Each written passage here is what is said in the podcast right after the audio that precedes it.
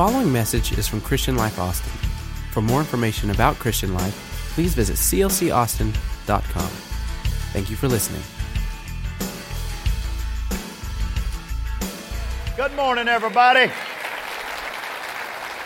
Good morning. Happy New Year. Oh, my Lord, y'all are. That tea bag never got in your hot water. Happy New Year, everybody. That's better.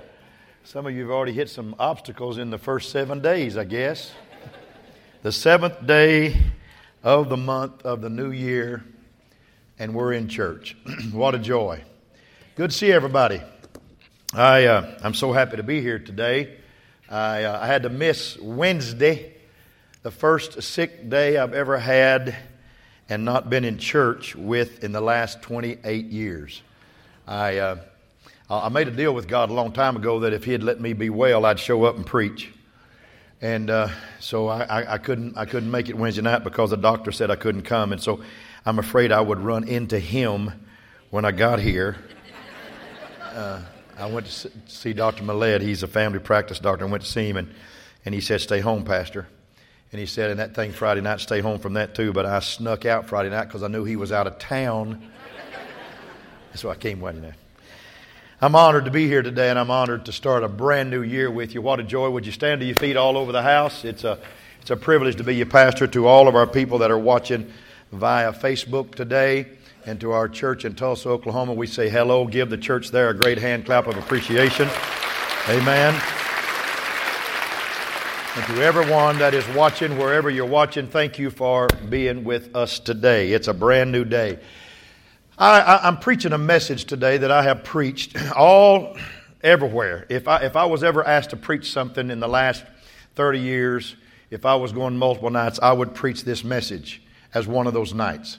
So it's not something that I've worked up for you today. It, I have ministered here with it some six years ago.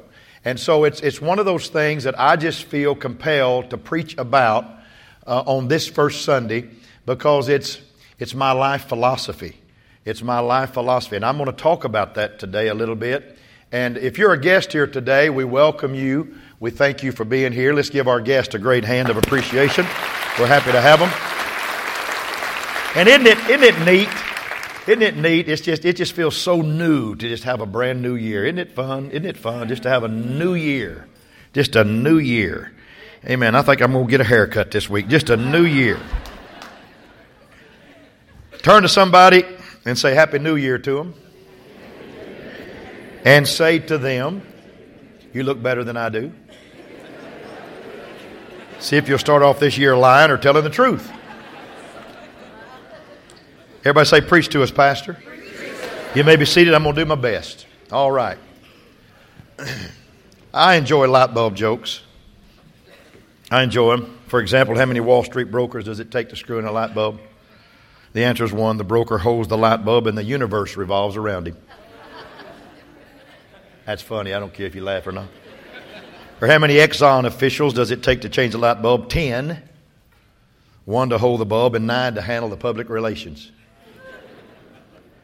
One of my favorite comes out of Hollywood. How many actors does it take to change a light bulb? Uh oh. My deal won't turn.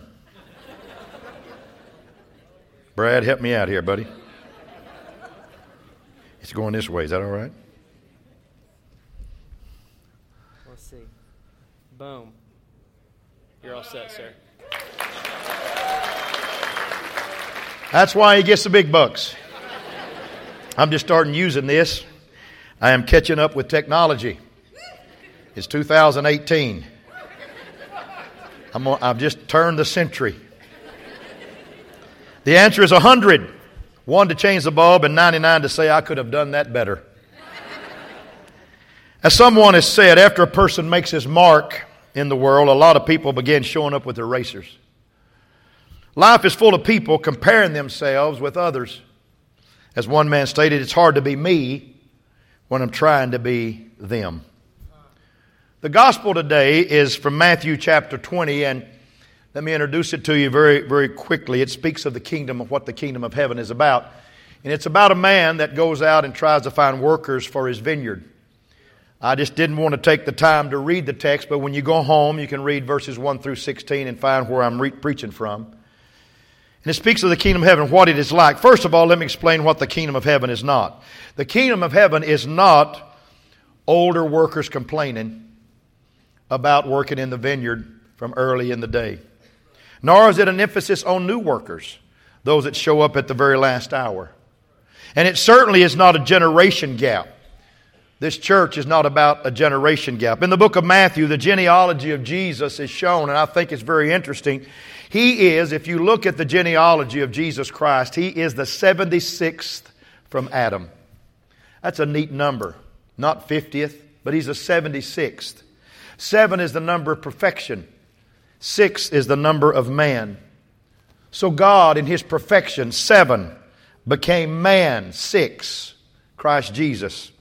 God was in Christ, reconciling the world unto himself. And so he became Emmanuel, God with us.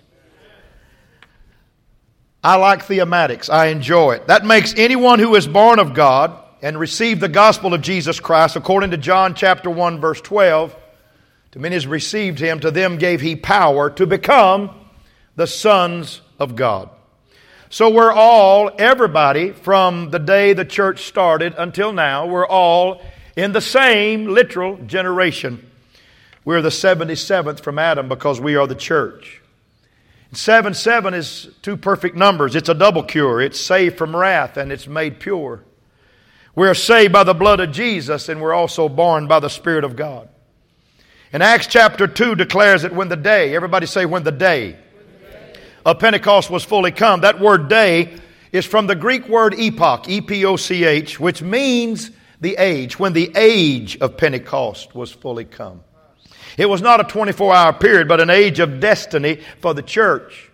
And it means simply this that I can receive the same Spirit, I can have the same Jesus, I can worship the same God, I can have healing just like they had in the days of the Bible. The Jesus that I preach today has not weakened in power. He has not lost any of his memory. He, he, he has not failed in anything that he ever was able to accomplish, he's still able to accomplish it today. I'm in the same generation because God is no respecter of persons. I put it on the screen for you because I want you to know. I want you to turn to somebody and say, God don't love you any more than he loves me. No, say properly, he doesn't love you any more than he loves me. You laughed about that, didn't you? Because some people think that God loves somebody else more than He loves. I want to tell you, God doesn't love me any more than He loves you.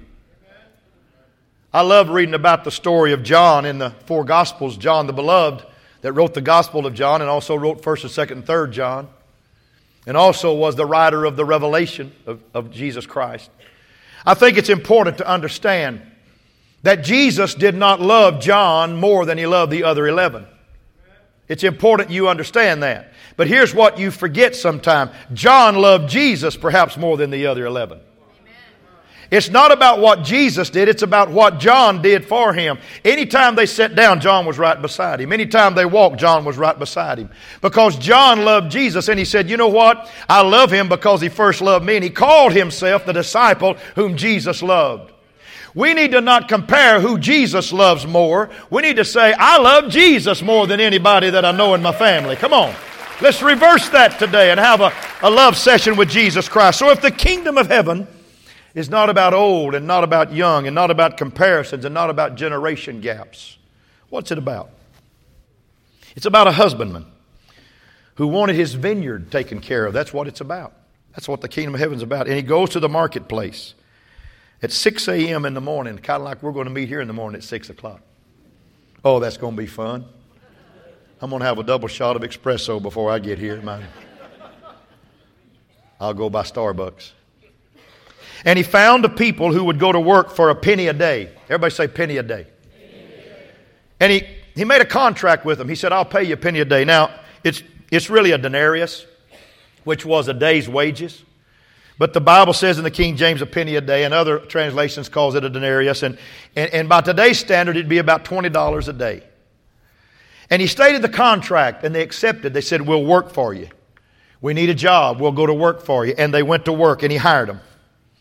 But he saw that the work was not being taken care of, so he went back at 9 a.m. to hire more workers. But he didn't promise the second group what he promised the first group. Now watch this. Come here, Brad. Come here, son. How you doing, buddy? Fantastic. Good. Good. I, I need some workers, okay? I need some workers. So it's 9 o'clock in the morning. Did you sleep well last night? Wonderful. Good. You just get up, or you, you been up a while? I've been up a minute. Okay, good, good, good. Would you mind going to work for me in my vineyard? Let's go. He didn't say, I'll give you a penny a day, I'll give you a denarius. He said, I will do what's right by you. Hey, I'll do what's right. And he said, I will, I will pay you at the end of the day. I'll do what's right. And the guy said, I'll go to work for you. And so he, he, he hires him. Here. No, keep it. Go. so at 12 o'clock, he comes back. These guys know the drill. We did it in first service. He comes back and he's still not getting the work done. So he sees these workers and he said, at 12 o'clock, it's, six, it's the sixth hour. He said, Will you go to work for me? Yes, sir. And he said, Listen, listen, I promise you I'll do you right. I will not, I will not hurt you. I'll do you right. And the man said, I'll go to work. The people said, We'll go to work. He said, Good. I'll see you this afternoon. All right, go. Wow. And then at, at three o'clock, he comes back and the work's still not being done. Randy, come here, buddy, just a minute. Come here. And he said, Son, it's, it's three hours till closing time. It's three hours till six o'clock, but I need some people to help get the work done at the vineyard. Would you go to work for me today? Yes, sir.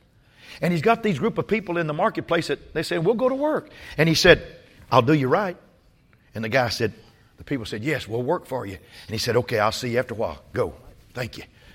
And would you believe that at five o'clock, the 11th hour, he comes back and they're still the job is not done. It's an hour before closing time. The, the, day is over at 6 o'clock. And he finds some people idle. This is the first time. And they are looking for something to do. They're looking to work for somebody. Can I declare to this congregation that this is the hungriest I've ever seen the world for Jesus Christ in my life? Don't tell me that people don't want Jesus right now. This pastor knows that people are wanting Jesus, and they've been finding him around Christian Life Church. Let's rejoice in that. And at 11 o'clock, I mean, at the 11th hour, come here, Brother Tom. Come here, Brother Tom. Hey, man, you look like you ought to be the first hour. But you're in the marketplace. And he said, You know what? We got one hour. Can you help me for an hour? Absolutely. And I'll be back in an hour to see you through, okay? okay. Would you work for me? Yes, Good. Go. Thank you. Every one of those boys from 9 to 12 to 3 to 5, he said, I will do you right. I will do you right. The only one that he told he would pay a denarius was the six o'clock vineyard workers. The rest of them, he just said, I'll do you right. First, I want to say to all the folks who were not in the first group, I will declare right now that the Lord has done us right. I don't know when you found Jesus in your life. I don't know when you came into the church. I don't know what brought you to the house of God, but I promise you that the Lord that I'm preaching about has done you right by the kingdom of God. He has never, in fact, Polycarp said when he was being burned at the stake, He has never done me anything but good. You hear me? There's a Savior I'm preaching about that still knows how to heal people still knows how to deliver people, still knows how to bring people out of bondage, still knows how to lift people's heads in the time of adversity, still knows what it is to touch a wounded heart, still knows what it is to lift somebody's spirit to the heavens. He is that same God that he was at the beginning when the day of Pentecost was fully come. The second thing that I want to tell you, when God sets a covenant or makes a contract, he will never break it. There's no need to make a different one for every group because he established it with the first group. And he said, I will pay you a denarius. I'll pay you a day wage for showing up. And God is not one that'll change the original contract. When he makes a covenant, he keeps a covenant. Because there's something about God you need to understand. He cannot lie. he cannot lie. It's impossible for him to lie because he is truth. He doesn't just tell the truth, he is truth. That's the kind of Savior I kind of want to want to, go to work for. How about you, huh? I want to go to work for that kind of person, that kind of God. He's a covenant keeping God. Ask Noah if he doesn't keep a covenant. He said, I'm going to put a bow in the clouds and I'll never destroy this earth by water again. Ask Abraham if he keeps his covenant. He said, The sand of the sea, the stars of the sky is going to be your seed and your spiritual belongings and your spiritual off, off, offbearings. And he said, I will be your God. And he has done that. Ask David if he's ever kept his covenant. David was a little boy keeping the sheep in the backside of a desert, wasn't even in the lineup for the kingship of Israel. And God called him from the back desert and lined him up in front of Samuel. Samuel anointed him. And then David got into the lineage of the Lord Jesus Christ. He became one of the lineage. God keeps his covenant. Ask Caleb. Caleb, when he, when he first spied out the land of Israel, he saw that mountain. He said, I want that mountain right there. And 40 years later, he comes back into the promised land and he's 85 years old now. And they ask him, Caleb, what do you want? He said, I still want that mountain. I wonder if God will let me have it. And God, 40 years later, still remembered a promise he made to Caleb and he gave him the mountain that he was asking for. I'm telling you something. When God makes a contract with you, when God makes a covenant with you, He is a covenant keeping God. Can you clap your hands with me right now? Don't ever doubt what God can do. He can do it all. But I'm, i want to remind you this, this vineyard maker did not sign these people up for 30 cents a month, nor did he sign them up for 365 cents a year or for that matter, seven cents a week. It was a penny a day. A penny a day, a denarius. David said it this, this way about God's days. He said, He daily loads me with benefits. God loves days. Joshua one time was trying to win a battle against the enemy. And he said, Lord, we need a little more daylight. And, and the Lord said, Well, command something. He said, I command the sun to stand still and the moon to hold over the valley of Ajalon. And the Bible said the sun stood still for about a day. God loves days. When He created this thing called earth and all that we have around us, it wasn't weeks and months and years, it was days. And when He finished the first day, He said, It's good. When He finished the second day, He said, It's good. When he finished the third day, he said, It's good. When he finished the fourth day, he said, It's good. And the fifth day, he said, It's good. But when he finished the sixth day, that's when he put us here. He said, It's very good. Can I tell you, you're more than a good to God, you're a very good to God. Do you think He's going to let everything run in this world without blessing His children that, uh, uh, that live in this earth? I'm here to declare to you, you get a hold of something in 2018 that the God that started all this is going to keep His promise until He comes back and takes us out of here. Come on, let's rejoice. He is a very good God to us. Jeremiah said, His mercies are new every morning. Great is your faithfulness. Second Corinthians, Paul wrote it this way to the Corinth church. He said, For he says, In the time of my favor, I heard you. And in the day of salvation, everybody say, Day of salvation, I helped you. I tell you, now is the time of God's favor. Now is the day of salvation. Woo, hallelujah. That almost makes me want to preach today. There's a great story in 1 Samuel chapter 14 there was a dilemma. Saul, the king of Israel, was under a tree over here resting, and there was a threat from the, from the armies of the enemy against Saul. There was only two swords in the land of Israel at that time, and Saul had one, and Jonathan, his son, had the other. But Jonathan had this armor bearer that didn't even have anything to fight with, and there was some, there were some enemies up above them. And, and, and Jonathan looked at his armor bearer and he said, It came to pass upon a day Say, it came to pass upon a day. He turns to his armor bearer and he says, I want victory today. Now, I want to I want to I want to I want to talk about those first four words in this in this scripture. Everybody say it came to pass. There is nothing that ever happens to you in this life that has come to stay. Everything we meet in this life is temporal. Everything we possess is eternal. And the eternal always trumps the temporal.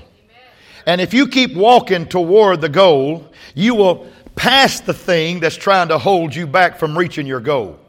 Because it didn't come to stay, it came to only pass. It came to only pass. There's a lot of things that have confronted me in my walk with God.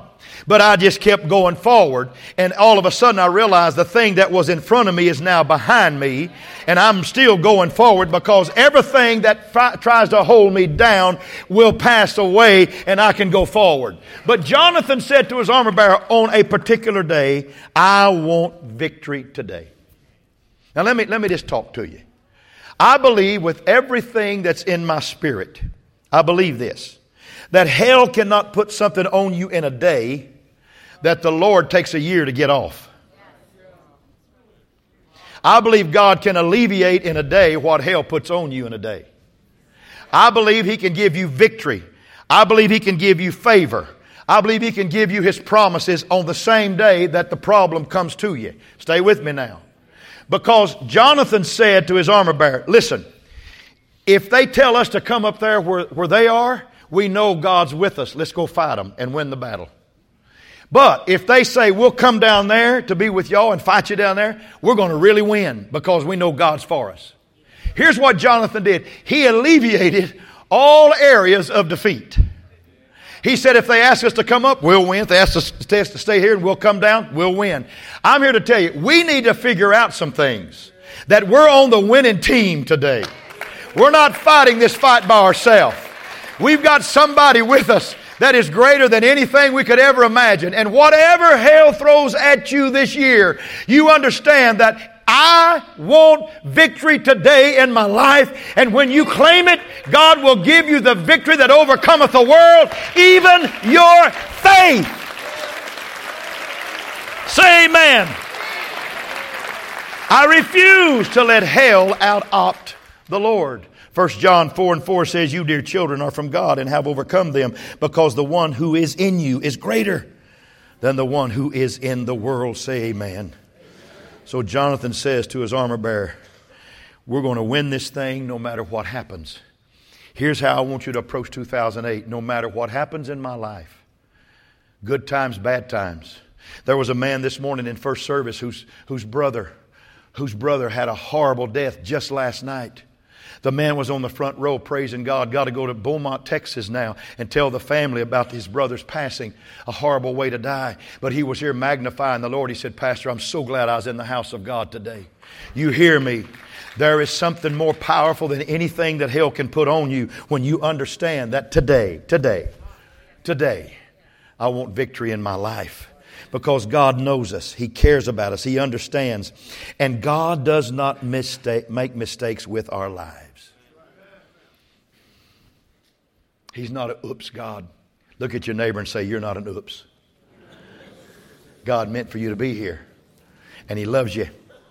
So, at the end of the day, this is so cute. I love this. At the end of the day, at the end of the day, He says, Okay, I'm going to pay you now. Come here, 11th hour. Come here. Come here, 11th hour. Did I tell you I'd do you right? All right. Here, Here's your denarius. Will you come back and work for me tomorrow? Yes. Really? Good. Go.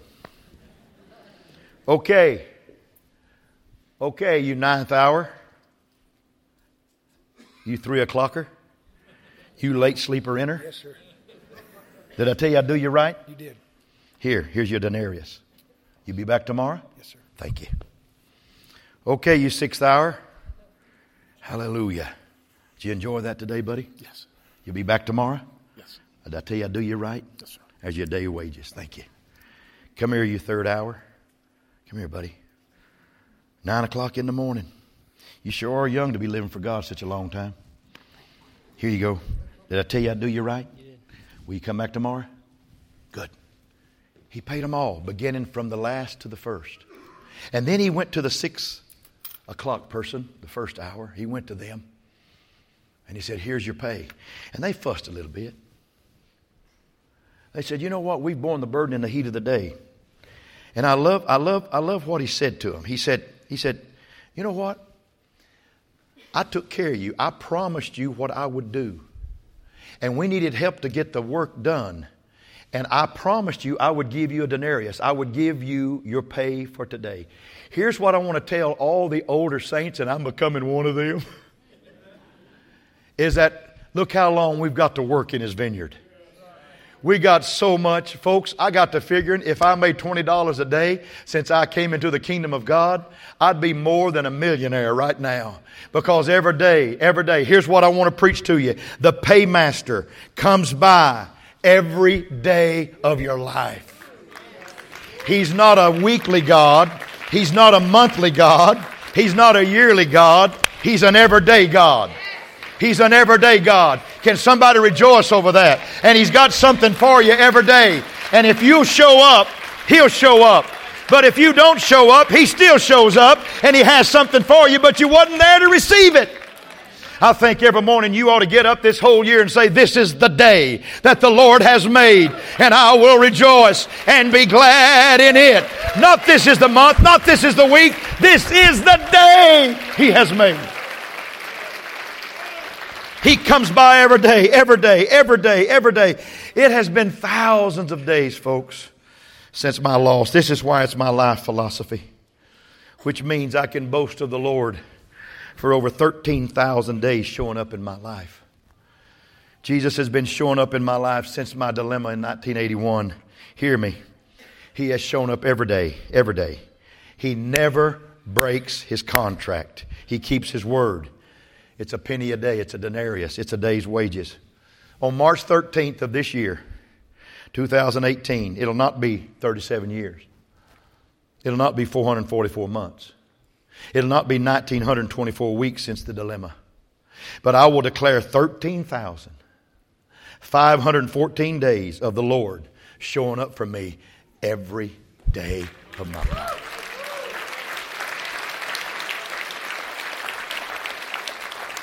And there's sometimes I have cried when I preached. And there's sometimes I have shouted when I preached. And there's sometimes I've been happy when I preached. And there's sometimes I've been discouraged when I preached. But every time I preached, He was right here with me. Every time I walked in the door, He was right here beside me. Every time I woke up and said, Lord, this is my day with you, He showed up. Because if you show up, He will show up. If you show up, He will show up. If you show up, He will show up.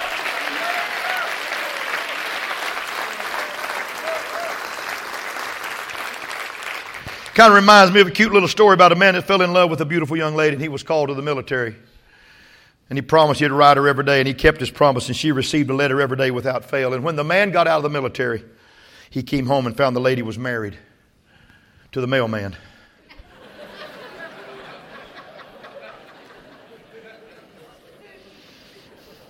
Because the mailman showed up every day with a letter.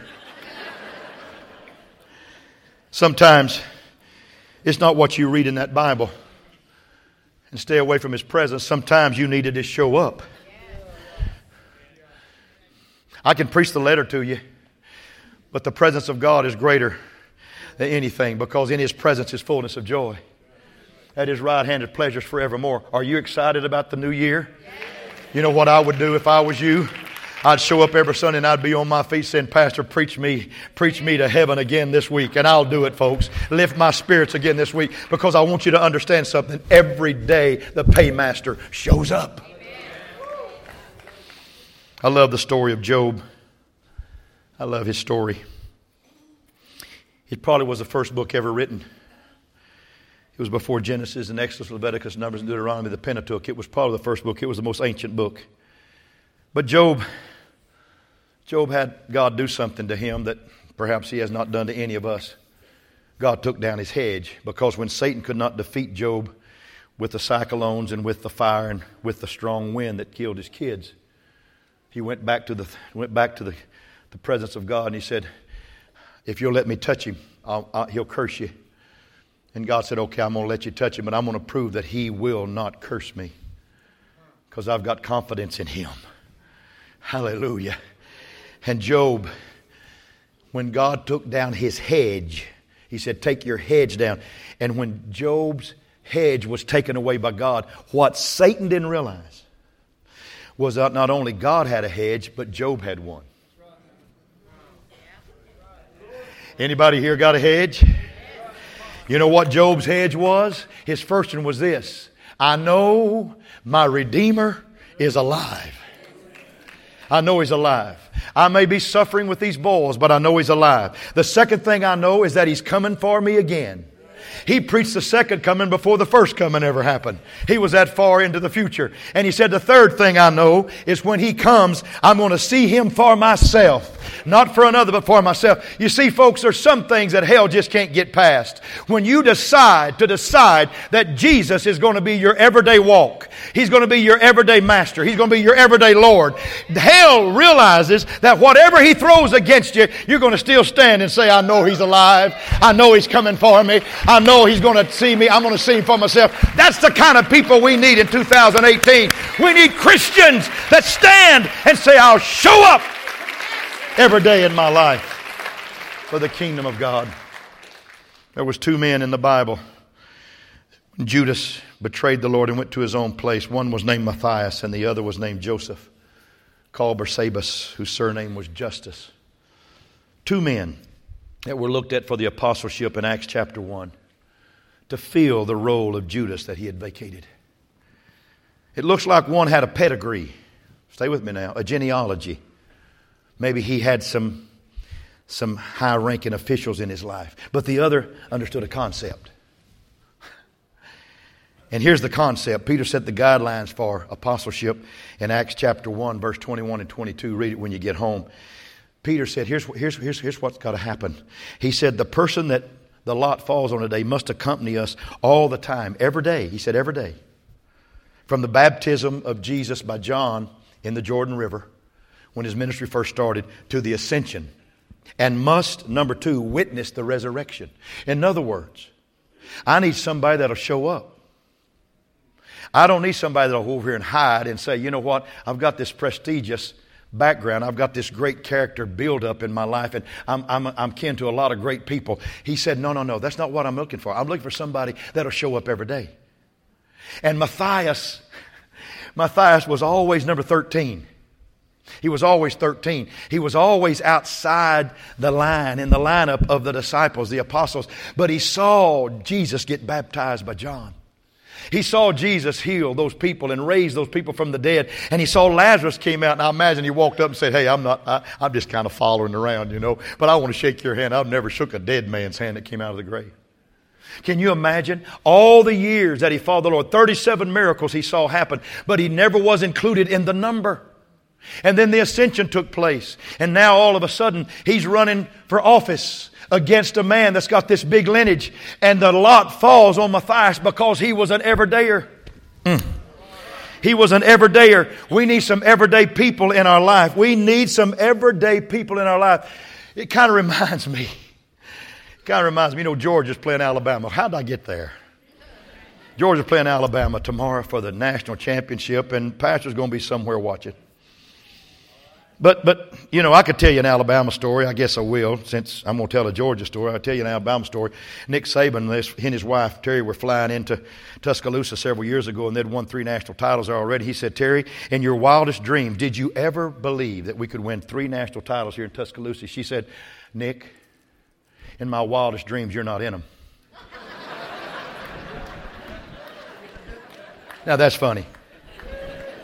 But let me tell you a Georgia story now. One day, George was playing football several years ago, and the first string quarterback couldn't move the team. And he was having struggles moving the football. And all of a sudden, a third string quarterback on the sideline decided it was time for him to go into the game. And so when the coaches weren't looking, he ran into the huddle and said, Coach sent me in. And the quarterback said, Okay. So he runs off. And the young man that's come in off the bench, third string, true story, starts leading the Georgia Bulldogs down the field. And in about four plays, they score a touchdown. And about that time, the offensive coordinator and the head coach get together. And the offensive coordinator said, Coach, you made a great call. Send that boy in. He said, I didn't send him in. I thought you sent him in. He said, You didn't send him in? He said, I didn't send him in. He said, I didn't send him in either. Who sent him in? And coach said, It don't matter now. We've already scored a touchdown. And if you ever go to Canton, Ohio, you'll see his bust. His name is Francis Tarkenton. He's a, he, he, he's a Hall of Famer. Here's what I want to tell you. Sometimes there's people that just want to get in the game.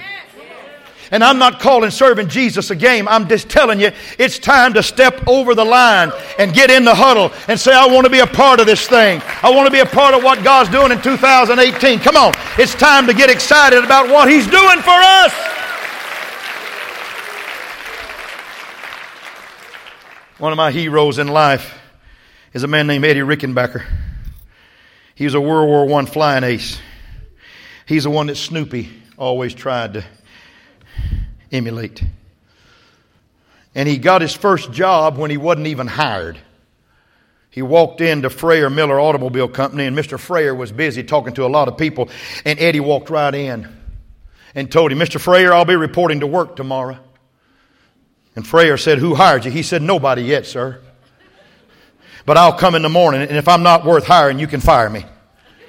And he stayed with him a long time, became a World War I flying ace and a, and, a, and, a, and a famous for racing, a hero of all times. Maybe that's how heroes are made. Maybe we just need to walk in and say, you know what? I'm tired of watching the parade. I'm tired of watching the game go by. I'm ready to put myself in this thing. I'm ready to, I'm ready to be a part of something powerful and wonderful and good. And I'm here, God. I'm going to show up for you. And he says, You know what? I got a denarius for you. I got a denarius for you. It's the story of my life, it's my life philosophy.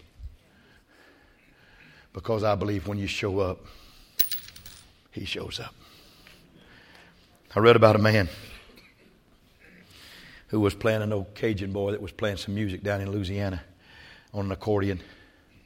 And the people got to dancing and jumping and got excited and doing all the dances. And he got so excited, he flipped that accordion, threw it up in the air.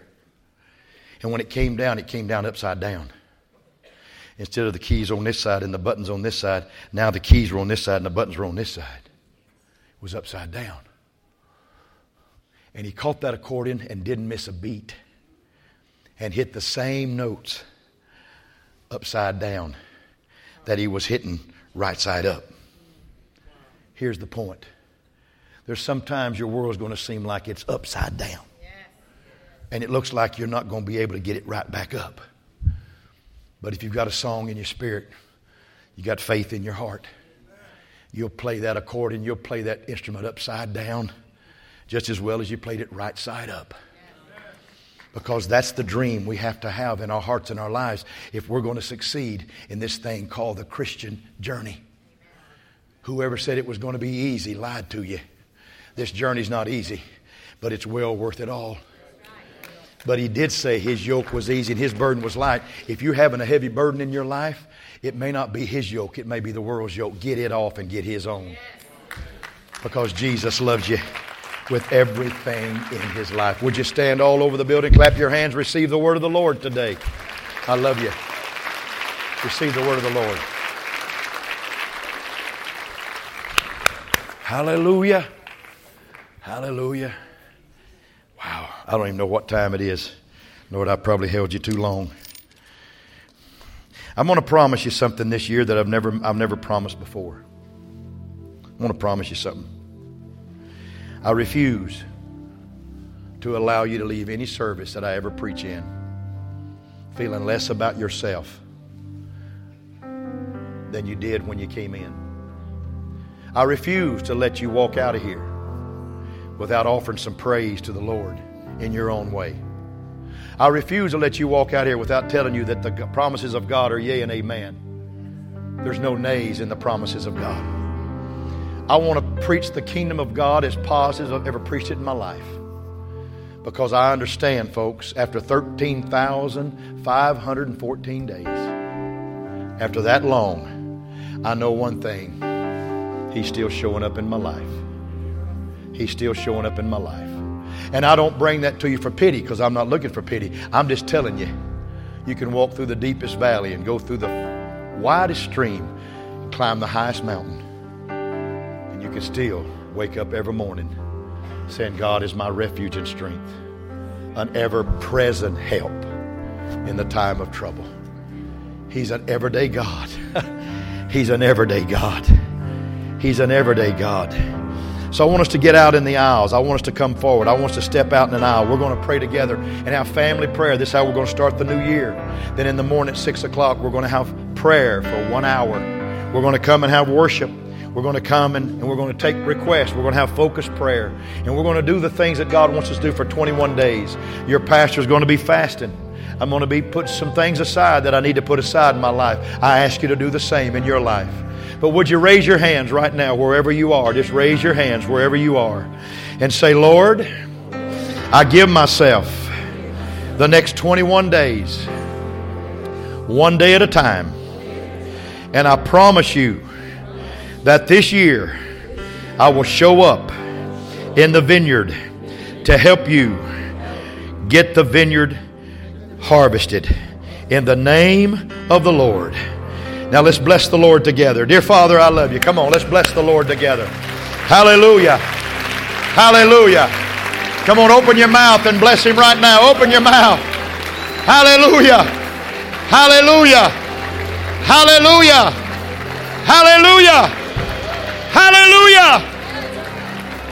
He's an awesome God. He's an awesome God. He's an awesome God. Everybody say a day's wage for a day's labor. He'll never disappoint. He'll always keep his appointment. I bless this congregation now in the name of the Lord. And as we launch out into our 21 days of prayer and of fasting, I believe in you, Lord, with all that's in my heart. God, you're going to pour out the Holy Ghost on this church. You're going to pour out healing on this church. You're going to pour out deliverance on this church. You're going to pour out favor on this church. God, we're just moving forward. We're going forward in the name of the Lord. We are saying every day is going to be a brand new adventure. Every day is going to be a brand new time in my life. Because you're not a weekly God nor a monthly God. You're a you're an everyday God. You're an everyday God. You're an everyday God. And I trust you. And I trust you with my everyday life. And it's in Jesus' name I bless this church. Come on, clap your hands one more time. Real big. Real big.